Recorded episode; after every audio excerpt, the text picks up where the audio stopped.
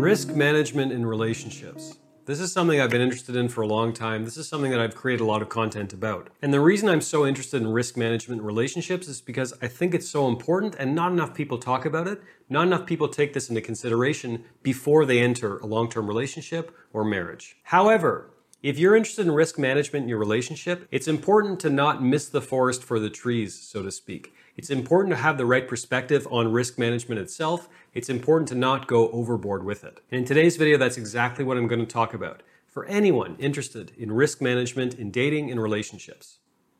My name is Zachary Stockill, and since 2013, I've been working one on one with thousands of men and women from all over the world, helping them overcome retroactive jealousy in their relationships, helping them overcome obsessive jealousy in their relationships.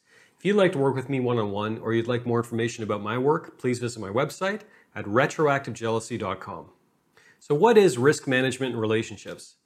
To my mind, this phrase basically just refers to taking your time, being careful, being selective, being choosy, and being aware when you're dating someone before you enter into a long term relationship, a long term committed relationship, or marriage with them. Keeping your eyes open, taking things slow, letting things naturally progress, letting things naturally take their course, and giving the person you're dating time to show you who they really are. Because as I often say, if you give someone enough time to show you who they are through their actions, not their words, eventually they will. So I talk about risk management all the time because I think it's really important and not enough people talk about it. But I also talk about risk management in dating and relationships because after almost 10 years of being pretty much a full time coach, I've seen the consequences. I've seen what happens when people don't take risk management seriously, when people overlook an entire parade of red flags when they're dating someone, when people act on sheer impulse and sheer horniness, quite frankly, a lot of the time when they're entering into a long term relationship or marriage. I've seen the consequences of what happens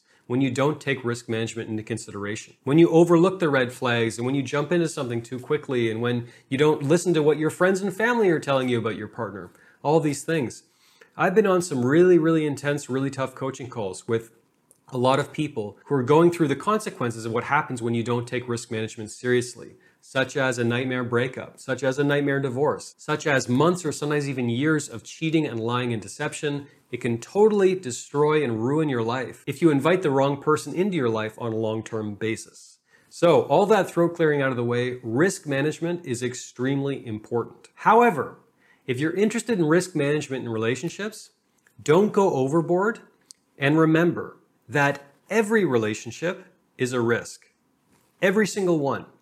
Because a lot of people, when they talk about this issue or when they imagine this issue or when they talk to other people about it, a lot of people, when they think about risk management, there's this subconscious assumption that they'll meet someone where there will be zero risk. They'll meet the pure virgin girl or something like that, where, oh, I'll find this woman and there'll never be any risk. She'll be 100% loyal to me. There'll be no uncertainty. She'll, there's zero risk involved in this person. Or sometimes women will choose to marry the safe bet, you know, the safe guy with a good job and, you know, very passive and he's never going to be a risk to cheat. He's never going to be a risk to stray. We're going to love each other forever. There's no risk. It doesn't exist. There is no relationship without some element of uncertainty or if, if you'd prefer risk. Every relationship is a risk. And it's crucial to keep that in mind because if you focus too much on risk, you're going to miss the rewards of any potential relationship as well. Which brings me to my next point.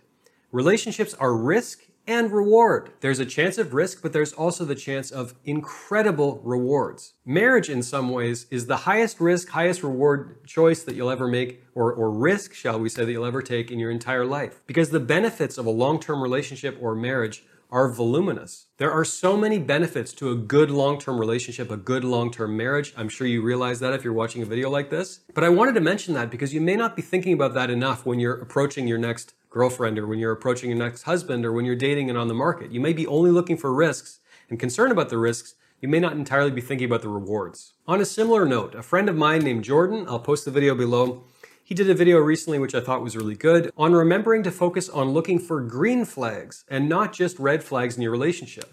I've posted another uh, video, or at least one, maybe two, about green flags in dating and relationships. I'll post that in the description as well, a link to watch that. But the point is, it is important to be cognizant and to be aware of potential red flags. In other words, potential issues, potential indications of future complications or future dysfunction, signs that a person you're dating may not be the best choice for a long term committed relationship. Of course, I think it's extremely important to be cognizant and be aware of those things. However, think about your own green flags.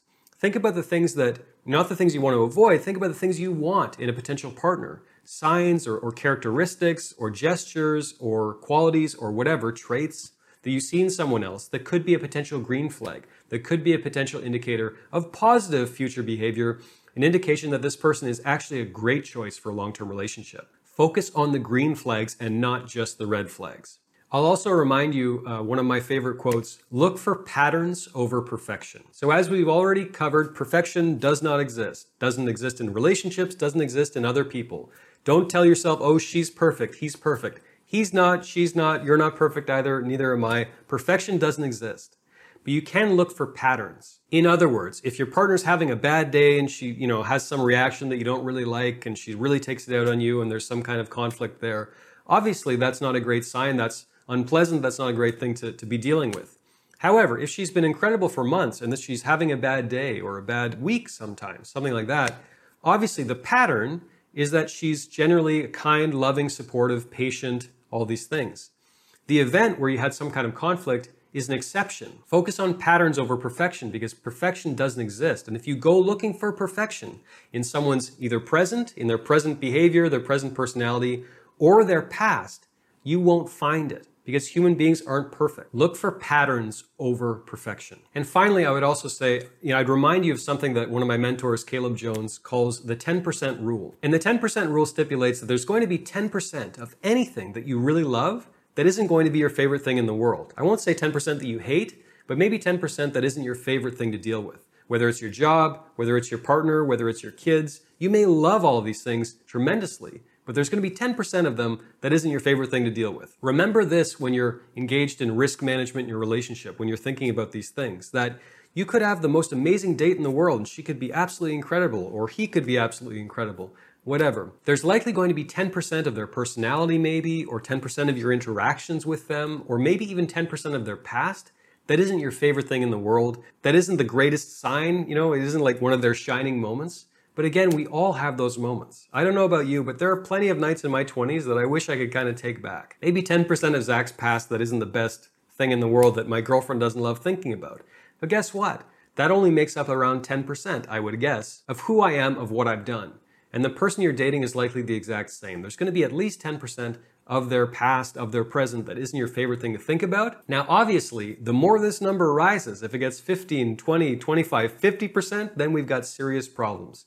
But again, don't look for perfections, look for patterns. And finally, one more time, just to really emphasize this point, looking for red flags is important, but think about the green flags. Think about all the wonderful signs that they're showing you. Think about that feeling in your gut that they give you when they walk into the room. Think about all the green flags and trust your intuition when it comes to that stuff. If the red flags outnumber the green flags, obviously we've got problems. But as you're engaged in risk management in your dating life, in your relationship, think about the green flags as well.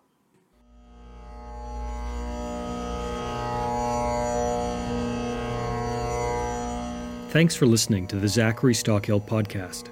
If you enjoyed this podcast, please be sure to subscribe and leave a rating and review on Apple Podcasts or your podcast app of choice. To learn more about my work on jealousy, relationships, and more, please check out my YouTube channel at Zachary Stockill.